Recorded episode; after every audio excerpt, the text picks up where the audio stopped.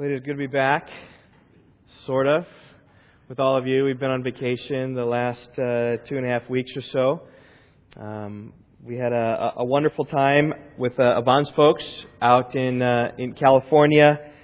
Uh, we had fun swimming, had fun uh, sightseeing. We enjoyed meeting up with several friends that we've known in, in past lives, and so it's been uh, been good to be there. I found the time relaxing. Uh, had some good reading, read a couple books. Just a time that I, I, I don't have here, just kind of was more relaxing. Yvonne and I read a couple books out loud together. Had uh, uh, had a good time. I, I know, especially I spent some time studying Leviticus. Was really refreshed and and uh, encouraged by that. It just probably September first Sunday in September is probably when to start opening up, going through the, the book of Leviticus. I'm really encouraged about it. It just points forward to Christ and really shows us the, the glories of what what He has done. And so we're we're ready to to dig back into things. Well, most of you know that we've been in the Psalms.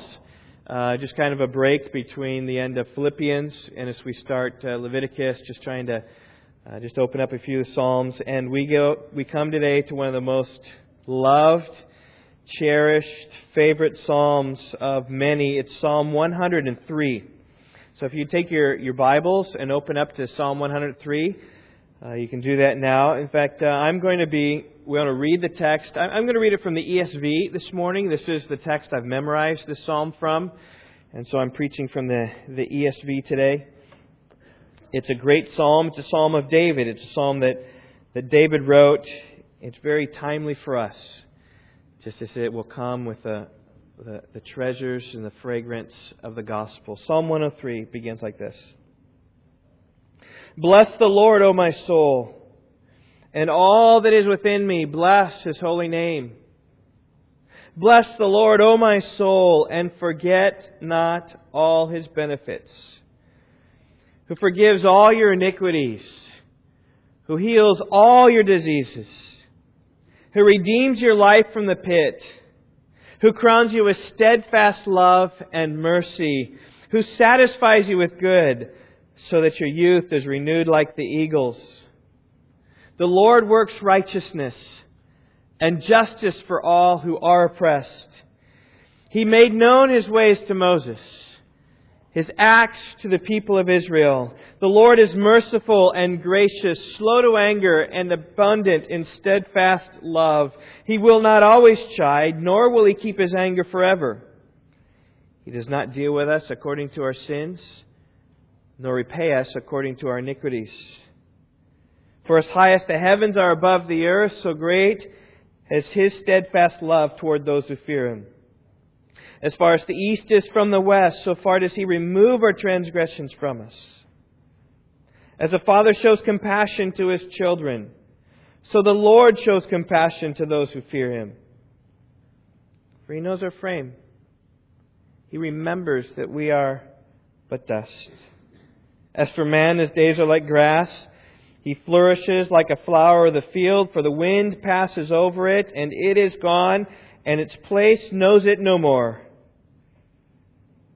But the steadfast love of the Lord is from everlasting to everlasting on those who fear him, and his righteousness to children's children, to those who keep his covenant and remember to do his commandments. The Lord has established his throne in the heavens, and his kingdom rules over all. Bless the Lord, O you his angels, you mighty ones who do his word, obeying the voice of his word. Bless the Lord, all his hosts, his ministers who do his will. Bless the Lord, all his works, in all places of his dominion. Bless the Lord, O my soul. Let's pray together this morning. Oh, Father, how powerful these words are. Some of us know these words very well. They've been part of our fighter verse program. Some have been memorizing those. And they have come as a, a balm to my soul. They are, are, are refreshing, Lord, as they speak so much of your benefits and your grace and the way that you have blessed us in many, many ways. God, these, these words are, are favorite and familiar. God, often repeated in the Scripture, how you are abundant in steadfast love. God, how you, um, God, show compassion towards those who fear you. And Lord, I would pray that this morning, that as, these truths, these gospel truths are, are unveiled before us, God, may they sink deep into our hearts. And God, may we come to know and embrace afresh just the wonders of your love and grace and kindness towards us who are in Christ Jesus. And Father, I do pray now for illumination, that you would come and and open these great truths to our soul. From apart from you, I'm just a, a man speaking, a mere lecture. God, but with you, it's the power of God in the hearts of the people of God, God, to do the work of God. And so, Lord, would pray that you would come and, and open our eyes, as Darren read for us, to behold wonderful things from your law, that we might see your word, and that might be wonderful and marvelous to us. And then we'd go away from this place refreshed just by the truth of your word. I know that I have nothing to say in of myself, but Lord, it all comes from you and your truth. And in that we do bask and we do long for your precepts. God, we strive after them and we long to keep them. And so help us, O oh Lord, to, to learn that we might grow and walk in your ways. We pray in Jesus' name. Amen. Well, I want to just jump right into this psalm. I, I thought about taking this psalm and, and preaching it over several series of weeks, but it is an entity in of itself, and so we're going to press through the whole psalm. Some of it will be in detail, particularly the first two verses, but after that we will we'll just come and, and do an overview of what this what the psalm really preaches and teaches about. My first point comes from verses one and two. Simply this: bless the Lord. Bless the Lord. I get that from the the three commands here in verse 1 and verse 2. So I read them again. Just, just look how it's repeated three times. Bless the Lord. Here it is. Bless the Lord. That's number one, O my soul, and all that is within me. Bless his holy name. It's number two. And number three comes in verse 2. Bless the Lord, O my soul, and forget none of his benefits. Three times in these verses we see the command to bless the Lord. That's not the only place here in the psalm that that occurs. Look, down at the end in verse 20. Let's count some more. I'm going to read them. I'm not going to count them. And then, kids, I want you to tell me how many more bless the Lords are here. Keep them on your fingers if you want, all right? Bless the Lord, O you his angels, you mighty ones who do his word, obeying the voice of his word. Bless the Lord, all his hosts, his ministers who do his will. Bless the Lord, all his works in all places of his dominion. Bless the Lord, O my soul. How many more bless the Lords do we have, kids? In those verses? Help us out. Four. Good. Right there in the back. And how many do we have before? Three. So how many times do we have bless the Lord in this whole psalm? Three plus four is normally seven, all right? Except if you're doing the new math. It's seven, though. It is the theme of the psalm. It is bless the Lord. It's the call at the beginning of the psalm. It's the call at the end of the psalm. And everything in the middle actually gives us reason why to bless the Lord. You, you, will see that at the, the second phrase there, verse 2. Forget not all his benefits. Everything else, those are all his benefits. And so, I have entitled my message this morning that God has blessed us. Since God has blessed us, here it is Bless the blesser. The call for us is to bless the Lord because he has blessed us. Bless the bless. I'm not even sure blesser is a word, but you know what I mean. It's the one who has blessed us with all these blessings that we have. Now, this psalm isn't the only one that starts and ends with blessing. Psalm 104, look over there, begins, verse 1, Bless the Lord, O my soul. And it ends, verse 35, Bless the Lord, O my soul. And then you see that synonymous phrase, Praise the Lord. Where Psalm 103 will focus upon the, the, the Father's care for His people, Psalm 104 is the same thing, but it speaks about just His, His sovereignty over all creation and how that should draw us to bless the Lord as well. But that's, that's not the only place where Psalms begin and end with this phrase, blessing the Lord or, or praising the Lord. Look at Psalm 105. Oh, give thanks to the Lord, call upon His name. Look at the end of Psalm 105. There it is, praise the Lord. Or Psalm 106, Praise the Lord. Oh, give thanks to the Lord, for he is good, for his steadfast love endures forever. In Psalm 106 at the end, verse 48, Blessed be the Lord, the God of Israel, from everlasting to everlasting. And let all the people say, Amen. Praise the Lord. There are at least five other Psalms in all the Psalter that begin with, with blessing or praise and end with blessing and praise. Psalm 146, 147, 148, 149, and 150. It's a common Psalm, I guess you'd say, technique or, or, or literary piece that they use. They begin with praising the Lord or blessing the Lord, and they end with praising and blessing the Lord. In fact, these are synonyms. Look at verse 48, how, how it just a blessing and praise just kind of mixed together there. Blessed be the Lord, the God of Israel, from everlasting to everlasting. And let all the people say amen, right? Amen in praise. And finishing up there with praise the Lord. Alleluia. That's how those are, are used. And so the theme of many Psalms is the theme of this Psalm. What sets this one apart a little bit, though, is it's bless the blesser. We, we need to bless the Lord because He has blessed us with so many things. And, and we'll see that in a bit. But before we pass on from verses 1 and 2, I want you to see that David here is talking to himself. He's talking to himself. Now, that's a, it's a good thing for all of us to do, is to be in the habit of talking to yourselves. All right, maybe not audibly and in public, all right?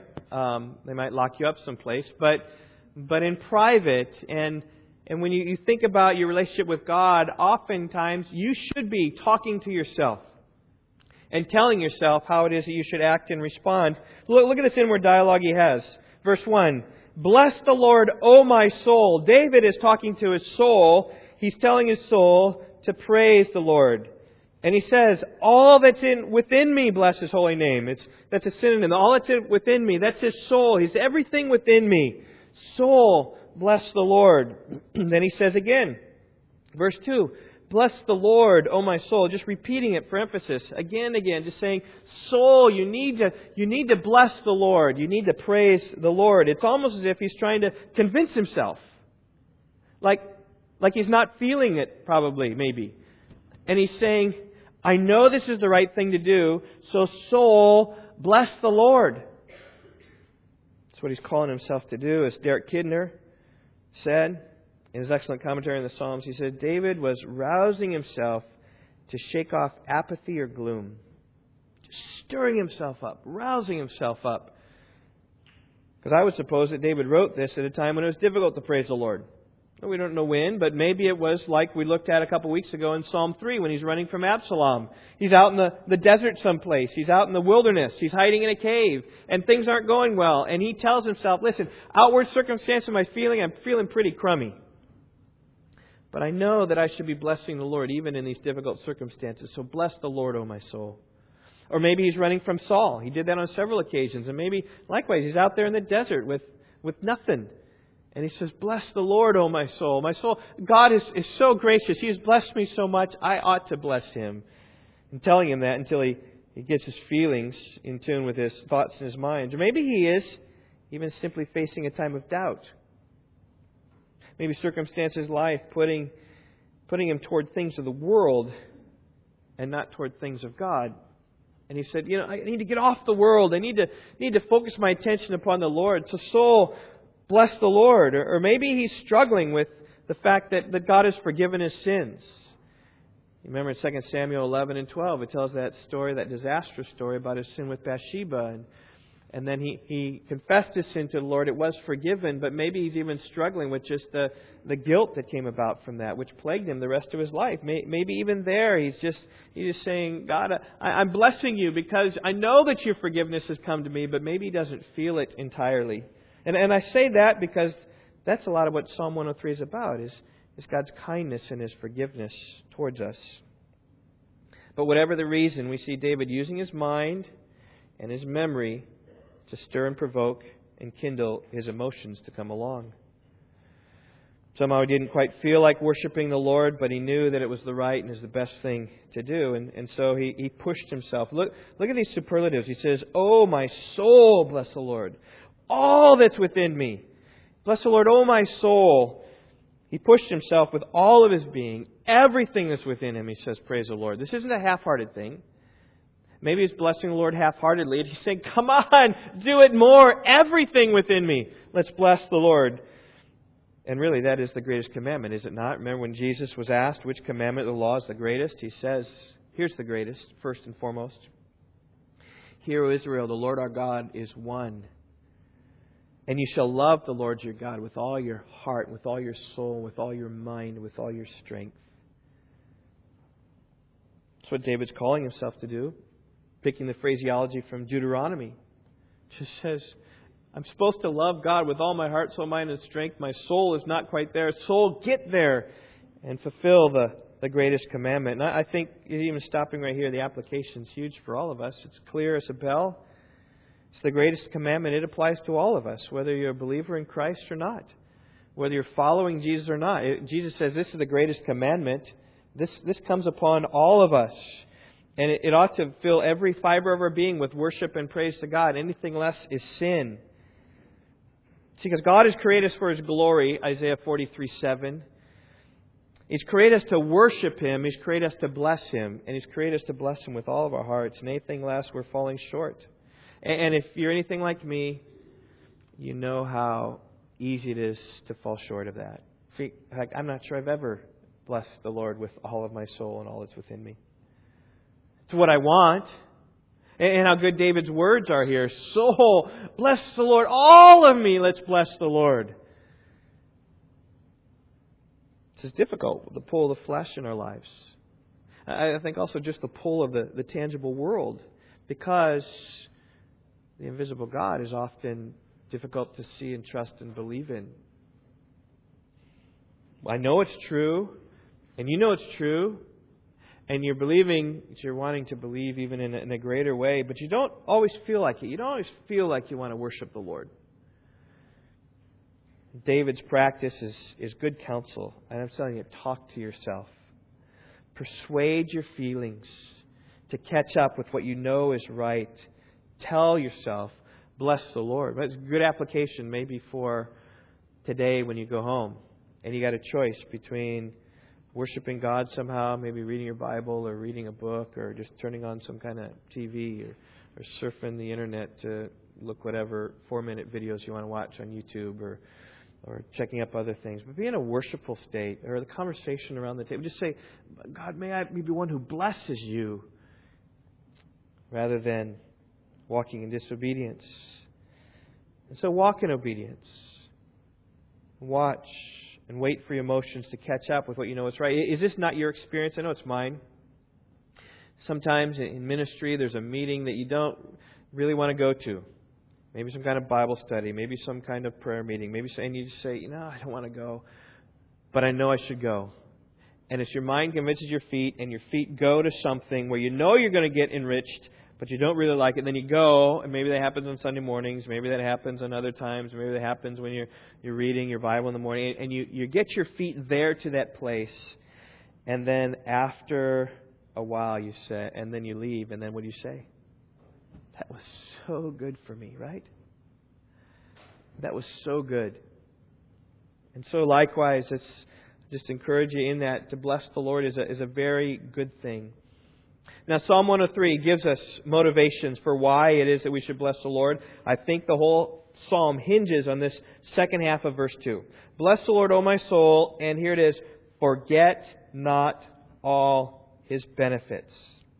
That's the key to blessing the Lord. It's my second point. First point, bless the Lord. Second point, don't forget his benefits. Don't forget his benefits. That's what it says. In fact, don't even forget one of them. Forget not all his benefits. Don't even forget one of the blessings that God has, has given you. He blessed the blesser. He's blessed you with so much. Bless him in return. And I just say this how easy is it for us to forget the Lord's blessings in our lives? I mean, it, it goes with, with all of life. We get used to our surroundings. Out in California, I was uh, helping Yvonne's folks with their computers and uh, um, which I can do and I, I delight doing. But we went to this place called Fry's. They don't have it out here, but it is this gigantic, like it's the it's the Sam's Club of computers. It's got everything in there.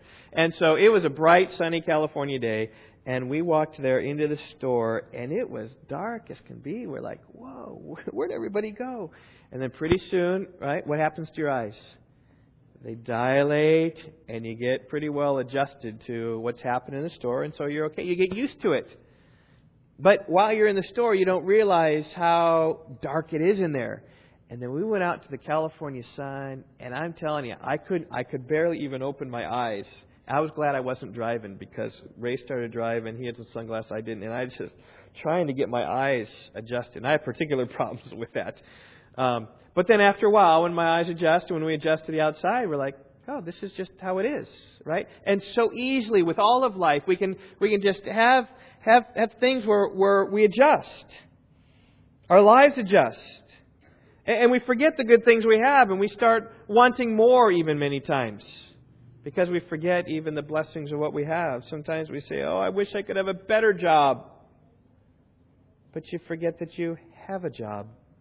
You just assume that that's, that's okay. Or, or you might say this, Oh, I wish we had more money. But you forget the fact that God has always provided for you everything you need. Or you wish that your house was bigger. But you forget the fact that God has given you a place to live that's totally sufficient for you. Or maybe, you know, we wish, oh, I wish I could lose some weight. But you forget the fact that you've got so much of an abundance of food. What a, what a great problem that is, that we have so much food that we need to stop eating. Or, or wish that we have a better marriage. But at least you have a marriage. It's not the case for everyone. Or wish you have more friends. But you say, well, you forget the faithful friends you have. Or, or, or something like that. You, you know, we're no different oftentimes than, than children who want more toys to play with. And they forget what's in their closet the toys that are just bursting at the seams there. It's like, oh, that's, that's not good. That's like, that's like normal. And, and you forget about all those blessings of all the toys in the closet. I mean, if you're anything like us, we just got to throw toys away because they just they come somehow. I'm not sure how they sneak into our room. I think they come our house. I think they sneak at night, like we're sleeping at night, and they just kind of you know Toy Story us, and they, they just sleep. They just get right there in our closet. I don't know how it happens, but kids forget about the toys they have.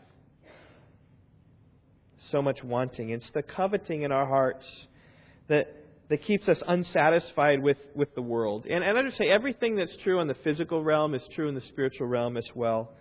How easy is it to forget the many blessings we have in Christ? It's the story of the people of God. Remember when Israel was de- redeemed from their slavery? God performed ten just unbelievably miraculous plagues, things that have never been repeated since. Just, just amazing things upon the, the country and destruction to Egypt. And, and, and they witnessed all of them and they saw them freed from Egypt, no longer under slavery from the, by the mighty hand of God. And yet, in their early days of wandering, it, it comes in the second half of Exodus chapter 15. The very next event, we find them complaining and grumbling, like this isn't good enough for us. They, they, would forgotten everything that God had done, and they didn't believe and they didn't trust Him for the future. Instead, they said, Oh, this water, Eh, this water's bitter. They say, We've got nothing to eat, or we have nothing to drink. And soon they were worshiping a golden calf which they themselves had made. They'd forgotten everything that God had done for them. They'd forgotten the benefits of the Lord. Or even 40 years later, when Israel was about to enter the land, Moses warned them, Don't forget all of his benefits or the good things that he'd done for them. I just want to read a couple verses from Deuteronomy. Deuteronomy has several passages particularly chapter 7 a lot. I'm just going to read from chapter 4, verse 9. He says this He says, Moses to the people, Take care and keep your soul diligently, lest you forget the things that your eyes have seen, unless they depart from your heart all the days of your life. You've seen some wondrous things. You walked in the desert and you're your feet, your shoes didn't wear out, your sandals didn't wear out, and God provided you food all the time. And the ten plagues, don't forget that. And, and we can just think about, oh, I hear him in the desert, and it's awful cold, awful hot, it's awful miserable, it's awful dry. But we forget of all the good things that God has done to bring us to where we are. Or, or Deuteronomy 6. And when the Lord your God brings you into the land that he swore to your fathers, to Abraham, to Isaac, and to Jacob to give you, with great and good cities that you did not build, and houses full of all good things that you did not fill, and cisterns that you did not dig, and vineyards and olive trees that you did not plant. And when you eat and are full, take care lest you forget the Lord who brought you out of the land of Egypt, out of the house of slavery. It is the Lord your God. You shall fear him, you shall serve, and by his name you shall swear. It's easy to forget is what great things God has done and the way that He has provided. And, and, and, and what can happen oftentimes, He provides in the past and then is there, and then you forget the wondrous ways He's provided for you in the past. And he's like, oh, this is, this is normal. I just wish that God would provide for me. It's like, open your heads. God has provided for you. But Israel forgot his blessing. And that's just not Old Testament, it's New Testament as well. I mean, didn't it happen to the disciples on the road to Emmaus, right? You remember that? The surrounding events of the Passion Week where Jesus was betrayed, arrested, beaten, crucified, killed, buried. And then the tomb was empty. And they're like, huh. We thought he was going to redeem Israel, and now this tomb, we don't know what, what's going to happen. He was crucified. And Jesus rebuked his disciples, O foolish ones, and slow of heart to believe all the prophets have spoken. Was it not necessary for the Christ to suffer these things and then enter his glory? He had told them plainly about how we're going up to Jerusalem, okay, and on three different occasions, at least three different occasions we have preserved in the, the scriptures. He went he said, Okay, we're going to Jerusalem, and there the Son of Man is going to be betrayed, he's going to be handed over to the, the Romans, they're going to beat him and crucify him, and he's going to die, he's going to be buried, but he's going to raise the third day.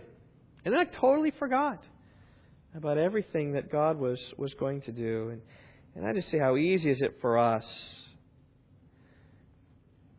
to forget the wonderful things God has done. So, uh, think about a new Christian. Why is it that new Christians are often excited about their newfound faith? Like so excited that they'll they'll share the gospel with anything that's living, including their bird or their dog. Just it's living. Let me tell you, I mean, just because they, they know the darkness and the light to which they've come from. Right? The, the, darkness where they come from and the light to which they're going, and it's clear contrast, and, and the, the contrast is evident for them, and they are so excited about it. They're just going to share with everybody because everything's new. They, they can't believe that their life is so different now, that they're forgiven of their sins simply by looking to Christ and confessing their sin and turning from their sin and believing in His sufficient sacrifice, and they can't help to share it with others. Why is it so many seasoned Christians, many, many seasoned Christians, rarely share the gospel with people, with others? Is it because they've been taken out of darkness to light, but it was so long ago they can't remember the darkness, and now they got the light, and everything's just normal for them now, and they, they don't remember what the darkness is, and their eyes have dilated or contracted or whatever, and so now they're just walking the light, and that's just that's just how things are. Their souls have been accustomed to hearing about everything they have in Christ, hearing of the grace of forgiveness, no longer thrilling to them as it once was, because they've heard it so much. Right? You hear it over and over and over again. Yes, Jesus died for my sin. Yes, I believe that. That's wonderful. This is the Bible story, right? The answer to every question, is Jesus. Yes, Jesus did this. Oh, it's so wonderful. I've, I've heard many times, you know, and, and for us who've been Christians a long time. You've read through your Bible a lot. I mean, think about how many times you've read the story of Jesus walking on the water, feeding 5,000. Try just looking at it and reading it for the first time. Or try grasping what God's forgiveness is for the first time. Or, or try reading Revelation and hearing about streets of gold and, and gates of pearls. And maybe it fascinates you again afresh. That's what we need because we need to see like, like where we were headed apart from the mercy of Christ and now what we have. And always see that contrast. Don't forget any of the, the benefits we have. The fact that we're in the light is a huge benefit. So let's not forget any of those benefits. It's, it's not that we don't believe those things, it's that they just become so ordinary that we can forget. So the hymn writer says, Lord, I'm prone to wander, I'm prone to leave the God of love prone to forget all your benefits and blessings. And I believe we really grasp all that the Lord has done for us, our lives would be different. And that's really the call of, of Psalm 103, right? It begins with a call to bless the Lord. Don't forget any of his benefits. Because then you'll worship the Lord in a great way. You remember the first chapter of Ephesians? Same thing. Ephesians 1, verse 3 Blessed be the God and Father of our Lord Jesus Christ who has blessed us with every spiritual blessing in the heavenly places in Christ. Blessing, even the same word comes right there. Praise be to God. Blessing to God because He's blessed us with every spiritual blessing in Christ. And then He goes to list them off. Right there in Ephesians chapter 1 and verse 4, it says that He chose us in Him before the foundation of the world. That our salvation wasn't anything that we did because we were predestined for adoption as sons. It's what God did for us. Ephesians 1 verse 4 says that. Ephesians 1 verse 7 says we have redemption in the blood of Jesus. We have the forgiveness of our trespasses according to His grace. He has made known to us the mystery of His will. We have obtained this inheritance in Jesus. We are fellow heirs with Christ. We're sealed the promised Holy Spirit. And after all these blessings that Paul just pours out, remember, remember how blessed you are in Christ. Then he says this. He says, I do not cease to give thanks for you, remembering you in my prayers. Ephesians 1.17 that the God of our Lord Jesus Christ, the Father of glory, may give to you the spirit of wisdom and of revelation in the knowledge of Him. In other words, really grasp the treasure you have in Jesus. Really embrace it. And you will, blessed be the God and Father of our Lord Jesus Christ. In fact, it says there in Ephesians 1 three times, all these blessings have come to us to the praise, the glory of His grace to the praise of His glory, to the praise of His glory. God gives us these great blessings that it goes back to Him in praise. Ephesians 1.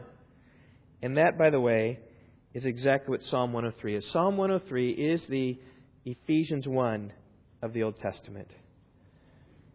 Blessing after blessing after blessing after blessing, benefit after benefit after benefit after benefit, coming and rolling like waves upon a sea, just coming up, and, and before the next one's out, the next one's just kind of coming, and every just these blessings coming. Let's place our toes in the water. And my heart, as we zip through Psalm 103 here, is that you will have your heart moved, the soul flooded with the realization of God's kindness and care and compassion to you that, that you would be stirred to bless the Lord. All right, so we're going to start here in verse 3. We're going to plow through the psalm. I got four words to, to give us some hooks here. First, kindness. That's what we see in verses 3 through 5. God's, God's kindness upon us. Verse 3 Who forgives all your iniquity, who heals all your diseases, who redeems your life from the pit who crowns you with steadfast love and mercy, who satisfies you with good so that your youth is renewed like the eagles. It's God's kindness to us, is what these, these talk about. See, because when we sin, we need forgiveness, and God is ready to grant it. When we're sick, He's ready to bring the healing. When our lives are a mess, He's ready to come and take us out of the muck. When our sins deserve eternal punishment, God is the one who saves us from the terrors of hell. When we walk through the world, God pours His lavish grace upon us. He's the giver of all good gifts, as we read about today in our prayer meeting, James 1:17. God grants us contentment with all of our, our goodness, right? He, he satisfies you, verse 5, with good. When, when we're weak and needing strength, metaphorically, we, we mount up with wings of an eagle echoes of uh, Isaiah 40. Such is the kindness of God.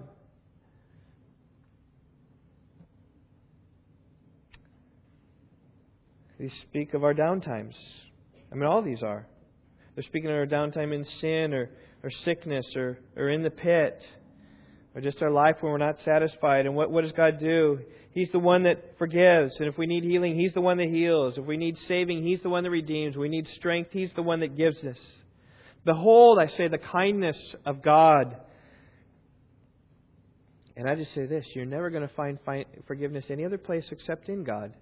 And you're never going to find healing except in God. You're never going to escape the terrors of hell except in God. You're never going to live the satisfied life except in God.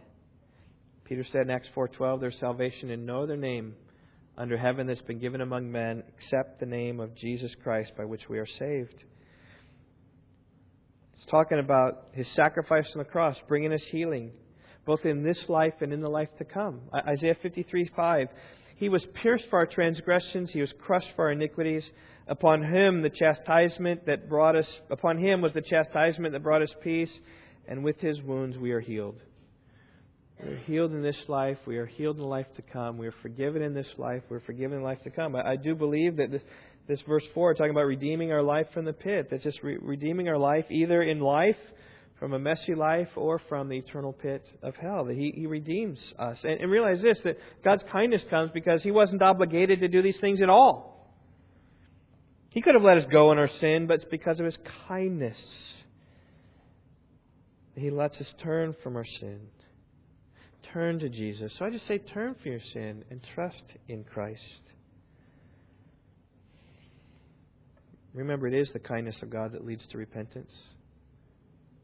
God's kindness does, and I trust that'll do its work in you. Well, let's move on from God's kindness to His character.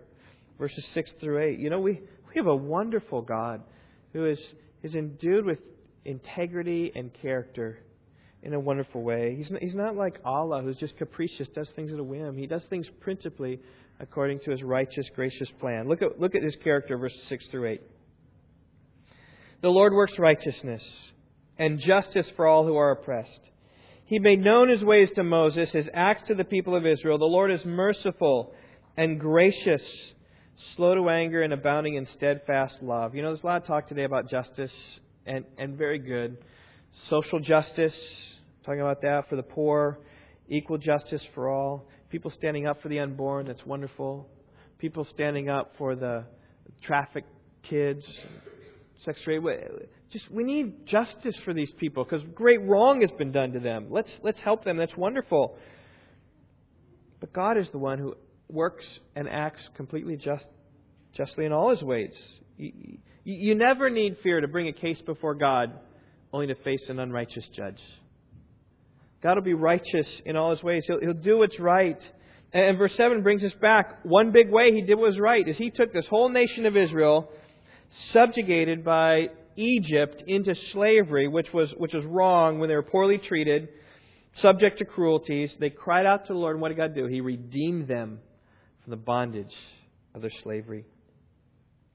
In the midst of the Exodus account, there's this exchange between Moses and God on Mount Sinai, which, which brings up some of the same verbiage right here. I think that's where David got it. Moses on the mountain pleading for God to be merciful to the people of Israel. Maybe you remember this. Exodus 33:13. He says, "Now therefore, if I found favor in your sight, show me now your ways that I may know you." Show me your ways, O God, that I may know you. Moses, he had this desire to know the ways of God, right? What, what are your ways? In verse 7, right? So he made known his ways to Moses. That's what he's praying for. And God answered his request, said, Exodus 33:17 is God, this very thing you've spoken I will do for you, for you have found favor in my sight, and I know you by name. And so Moses said, So show me your glory, God. Right? Show me your ways, show me your glory. And God said this, Exodus 33:19, I will make all my goodness pass before you, and will proclaim before you my name, the Lord, and I'll be gracious to whom I'll be gracious, and I'll show mercy on whom I will show mercy. And remember, then Moses was hid in the, the cleft of the rock, and God passed by, put his hand over so he couldn't see, and then he was able to see his backside. And then, just even the scene in Exodus, we, we read of the, the seed of David's words here in Psalm 103. It says uh, in, in Exodus 34, verse 6, the Lord, the Lord, a God merciful and gracious, slow to anger, and abounding in steadfast love and faithfulness. It's exactly what verse 8 says. The Lord is merciful and gracious, slow to anger, and abounding in steadfast love. That is the character of God. He's a patient God. He's a kind God. He is a merciful God. You know, many times, lots of people think that, oh, the God of the Old Testament is just so mean and, and his wrath is there. But the God of the New Testament is love and grace. There's truth to that. God revealed his wrath in the Old Testament because you need to understand the wrath in order to understand the cross. But there is tons of grace in the Old Testament. And it's even here when he gets down to his character where Moses said, Show me your ways, I may know you. Right? Show me your character. I want to know you, God. What does he do? He says, This is what my character is about. I'm merciful and gracious, slow to anger, and abundant in steadfast love. That is the God of the Old Testament. And by the way, the God of the New Testament has plenty judgment. Think about Jesus spoke about hell more than anybody else. When when Peter and Paul preached, they preached judgment that was coming. They said the Old Testament, they prophesied of forgiveness to come, but now he's declaring to all everywhere that you should repent because you're going to judge the world. It's not so nice, not so neat. Old Testament wrath, New Testament love. No, there's a lot in both. I would say equally giving us a, a nice view of God. Here's God's character merciful, gracious, patient, and abounding in love for his people. So don't forget his character. That's one of the benefits that we have in God. It's one of the blessings of just his character, who he is towards us. We see his kindness, verses 3 through 5, his character, 6 through 8. Now his compassion, verses 9 through 13. This is compassion. This, this just pervades all of these verses, right? He will not always chide, nor will he keep his anger forever. He does not deal with us according to our sins, nor repay us according to our iniquities. For as high as the heavens are above the earth, so great is his steadfast love toward those who fear him. As far as the east is from the west, so far does he remove our transgressions from us. As a father shows compassion to his children, so the Lord shows compassion to those who fear him. Listen right over and over and over in these verses, you see the same message. God is a compassionate God. Psalm 30, verse 5 says, His anger is but for a moment, but His favor and grace for a lifetime. Yes, God is angry with sin, but His anger doesn't last forever. So verse 9 is about. He's not always going to chide with us, not always going to strive with us, not always going to contend with us. Because those who repent of the sin and call upon the Lord will know His grace. And how wonderful it is, verse 10 says, He does not deal with us according to our sins. He doesn't repay us according to our iniquities. Psalm 130, verse 3 and 4, I trust you remember that. If you, Lord, should mark iniquities, O Lord, who could stand? The answer is none of us. If God would deal with us according to our sins, if God would repay us according to our iniquities, none of us would stand. So any soul in heaven is only there by God's grace. Any soul that's saved is only there by, by God's grace. Wages of sin is death, says Romans 6.23. And if God dealt with us according to our sins, what our sins deserve, what we're paying, deserve death. But God is merciful and compassionate. And then he gives these three, um, these three comparisons. One is height, and one is breadth, and one is an example of, of human love. He says this, verse 11 As high as the heavens are above the earth, so great is his steadfast love towards those who fear him. You know, the heavens are far, far, far, far above the earth. David knew that the stars were beyond reach, but I don't think that David had any comprehension of how far beyond our reach all those stars exactly are, which fill the heavens. Though the Spirit of God did. God certainly, He inspired David to write, said, you know, if I, I want to compare what my loving kindness is, let's just let's just use the heavens. And God knew what comparison He was using. It was almost 40 years ago. Voyager 1 was launched. It's about 1,500 pounds of, of metal electronic circuitry reeling through space, 10,000 miles per second. That thing is flying. I mean, it launched from the Earth, they got it going, and then they slingshotted around several planets using the gravitational pull to, to really propel it 10,000 miles a second. That's moving. Okay? Usain Bolt is not that fast, all right? That is moving. So just, just think, though, after 40 years, it's about 12 billion miles from planet Earth, just on the outer edges of our solar system after 40 years. It's just it's just leaving. The scientists don't know if it has left or it is leaving because, like, where does our solar system exactly end out there? They, they don't exactly know. But put it in perspective, traveling 10,000 miles a second, it's gone 0.2% of a light year in 40 years. All right, which means the nearest star, four year, light years away, Voyager 1, for it to keep going 10,000 miles per second, would reach that star in 20,000 years if it was pointed in that direction. That's pretty, That's just the nearest star, though. If it's going to travel across our galaxy, it's going to take another 20 billion years just to get from one side of the galaxy to the other side of the galaxy, which is where we see all our, our stars. At which point it would take another 400 billion years to reach the closest galaxy if it was pointed in that direction, and many are far beyond that. God's steadfast love towards us is great like that. That's the illustration he gave. As high as the heavens are above the earth, so great is his steadfast love toward those who fear him. how high it is. How about wide? Look at the breadth. Verse 12, as far as the east is from the west, so far does he remove our transgressions from us. Right? The east and the west, they never come together.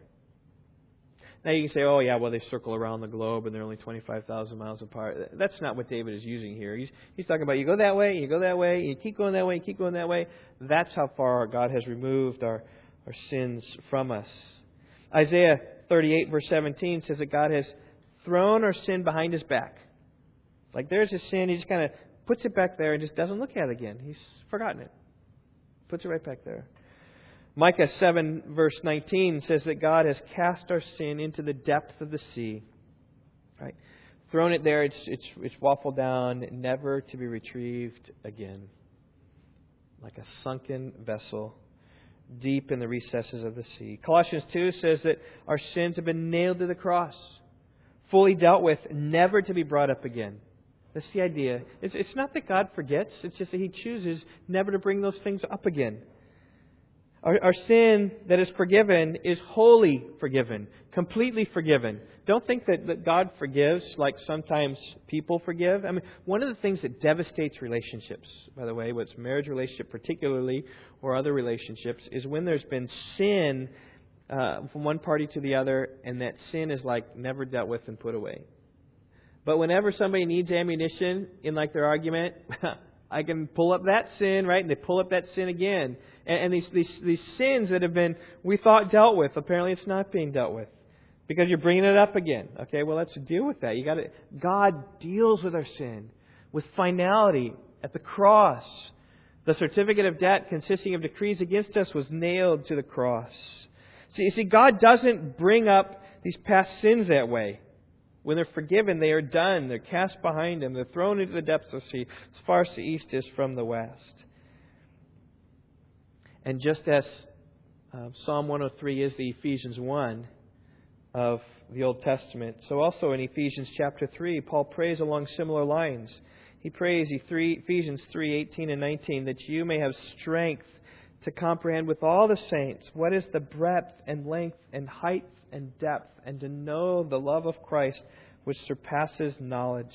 See, because God's the comparisons here are really beyond all comprehension. And we just don't know. And Paul says that you might know the love of God, which is unknowable. It's like there's no way. It is so high we can't we can't obtain that. But we can get a glimpse. If we look at family relationships on the earth, verse 13, as the Father has compassion on his children, so the Lord has compassion on those who fear him. And we understand this. Parents are often devoted to their children in a, in a good and, and right way. In fact, I would say this good parents abound in compassion for their children. They like they root for their children on the, the team. In fact, e- even right now, Steffi is um, just auditioned. Uh, when did you audition? Friday?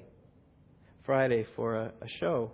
And we're like so pulling for her that she gets her part.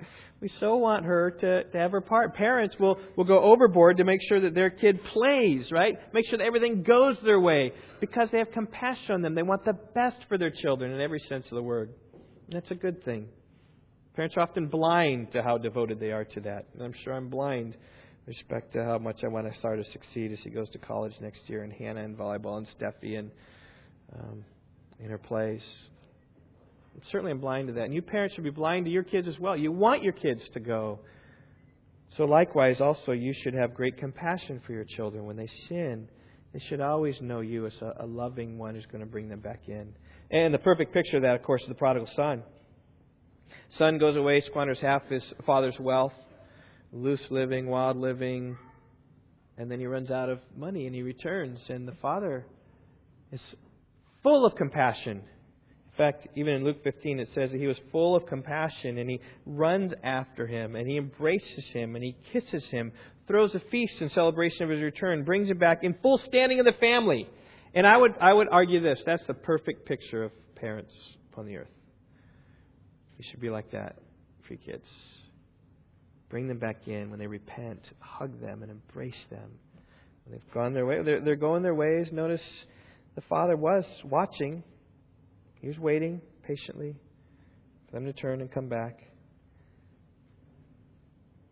It says compassion. That's who God is. Notice, though, who receives this compassion. God is compassionate towards those who fear him. Is in verse 13. That phrase also comes up in verse 11.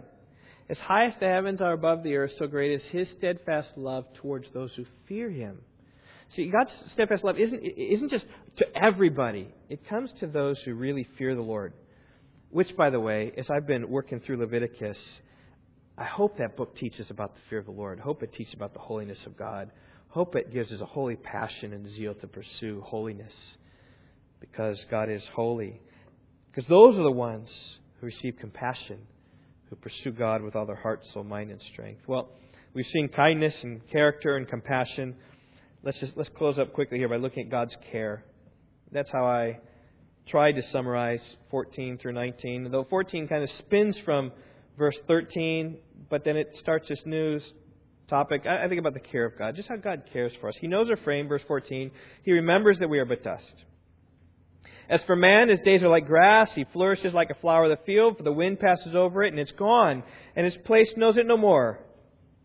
But, strong contrast here, verse 17 in light of the, the temporal nature of man, God is different. But the steadfast love of the Lord is from everlasting to everlasting. There's that phrase again on those who fear him, and his righteousness to children's children. To those who keep his covenant and remember to do his commandments, the Lord has established his throne in the heavens, his kingdom rules over all. See, God understands our weakness. He understands, He knows full well that we came from dust, and to dust we shall return.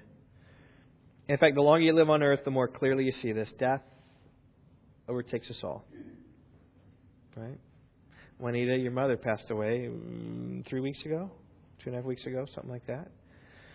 Uh, my my sister-in-law's mother passed away ten days ago, three weeks, two weeks ago, something like that. Um, I have a high school classmate of mine who I learned passed away this this past week. I just heard about that. All you got to do is just open the paper to the obituaries and you just you read all the names. I know Phil Gusky does that every day because it's part of his business. He needs to know if a client died, so he can he can relate and do that. But I, I'm just saying that uh, God knows our life is temporary. But contrast to our temporary life, God is eternal. Look look again there that that contrast there in verse 17. But the steadfast love is everlasting to everlasting on those who fear him. This, by the way, teaches the resurrection from the dead. Because even though we are in the pit, we die, his steadfast love is going to continue on us forever because we live after the tomb. And for those who fear the Lord, his steadfast love comes in a great, great way. It continues throughout eternity. Uh, look again how how it defines upon who get this steadfast love, this care of God. It's those who fear Him. Keep going. And it says, verse 18, those who keep His covenant. Verse 18, to those who remember to do His commandments. This is simply talking about those who place their faith in Christ, those who've trusted the Lord. And those who, who genuinely trust the Lord will follow in His ways to keep His covenant. It says, okay, God, I, I believe you trust you. You say, here's your covenant, and I will willingly follow that. Not perfectly, but willingly following in the ways of God. The, the, um, the life of a believer, 1 John 5:13 is right? The love of God is we, we keep His commandments. The commandments aren't burdensome. It, God's commandments, everything we want. It's a burden when we don't. Remember Romans 7 when Paul says, Oh, wretched man that I am. And what's he wretched at? What's he struggling at? His sin. Because this is his delight to walk in the ways of God. And that's the people to whom the steadfast love of the Lord will be everlasting, everlasting upon. And so my, my question really comes to you: Is that is that you? Are you one who is fearing the Lord, keeping His commandments, following after His covenant? Because His care comes only upon those who've trusted in Jesus Christ. I saw I call you today to submit to the the sovereign ruler. I think the way verse 19 fits here is that the, the, sovereignty of God. He is a sovereign, ruling God who cares. He is not a um, an evil despot. He is a, he is a kind, a beneficent ruler. The Lord has established His throne in the heavens, and His kingdom rules over all. He's a kind one to submit to. And so David even here would say, in fact, the call here, my third point now, bless the Lord. The call is to all creation. He begins with the angels, verse 20. Bless the Lord, O you his angels, you mighty ones who do his word, obeying the voice of his word. Here you get the angelic world. All you angels, right? Bless the Lord. And you see that in Revelation that they indeed are. And, and another reference to angels here bless the Lord, all his hosts. Right? It's his, his army, his ministers who do his will. Right? Bless the Lord. But then it comes to us in verse 22 Bless the Lord, all his works, in all places of his dominion. And, and where's his dominion? His dominion, verse 19, is over all. So everywhere, where you are, all his works should praise the Lord. That is people that I believe is animals and plants, not that they praise the Lord like we do, but there are passages of Scripture that talk about let the fields clap their hand for joy, the trees of the field, right? And, and particularly when God's coming back to judge because this creation has been subject to futility because of the sin of man. But it will again praise God when it's in the new creation, metaphorically speaking. That's what he's talking about. All his works. But as Psalm 150 says, let everything that has breath praise the Lord. That's all of us that we should bless the Lord. That really includes you and includes me. That, as my title says, we ought to bless the blesser. David finishes up with a plea to his own own soul, even though he's called everybody to do that. He turns back again upon himself and says, Oh, my soul, bless the Lord. David so wants it. I just say, Do you want that for your life? To be one who blesses the Lord. I say, if you do, review the ways in which God has blessed you. It's the easiest way. It's the best way. It's the message of Psalm 103, how we, we stir to, to bless and, and praise the Lord. You know, this does come right in with the theme and the, the aim and the vision of our church. Right? Rock Valley Bible Church exists, help me now, to enjoy His grace and to extend His glory, right? To enjoy His grace, extend His glory. We're enjoying His grace because He's blessed us. How do we extend His glory? By blessing Him and worshiping others. It just flows right out of here. Well, let's pray and may God change our hearts, help our hearts. Lord, I would pray that as we are willing people to your will and your rule, we are, are willing slaves, willing servants, willing um, ministers of you I pray that you would give us strength. God, because we can say all day long, Bless the Lord, O my soul, and yet, unless you come, unless you work in us mightily, God, that be just vain words. And so I, I pray that as we speak this to ourselves, may you be the one to empower us, God, to actually worship you and praise you. Oh, God, we, we need your strength. And, and I would pray for all of us this day. May we not put our head on our pillows tonight, oh God apart from thinking this thought, praying this prayer, that we might be a blessing to you, that we might bless your name, that we might praise you and lift your name up. Hallelujah. Oh Lord, we do praise you in Jesus' name. Amen. All right, well, it's good to be back. We're going to enjoy a meal here just in uh, a little bit. Um, can I have someone pray for that meal? Just so we don't. Ray Hook, could I ask you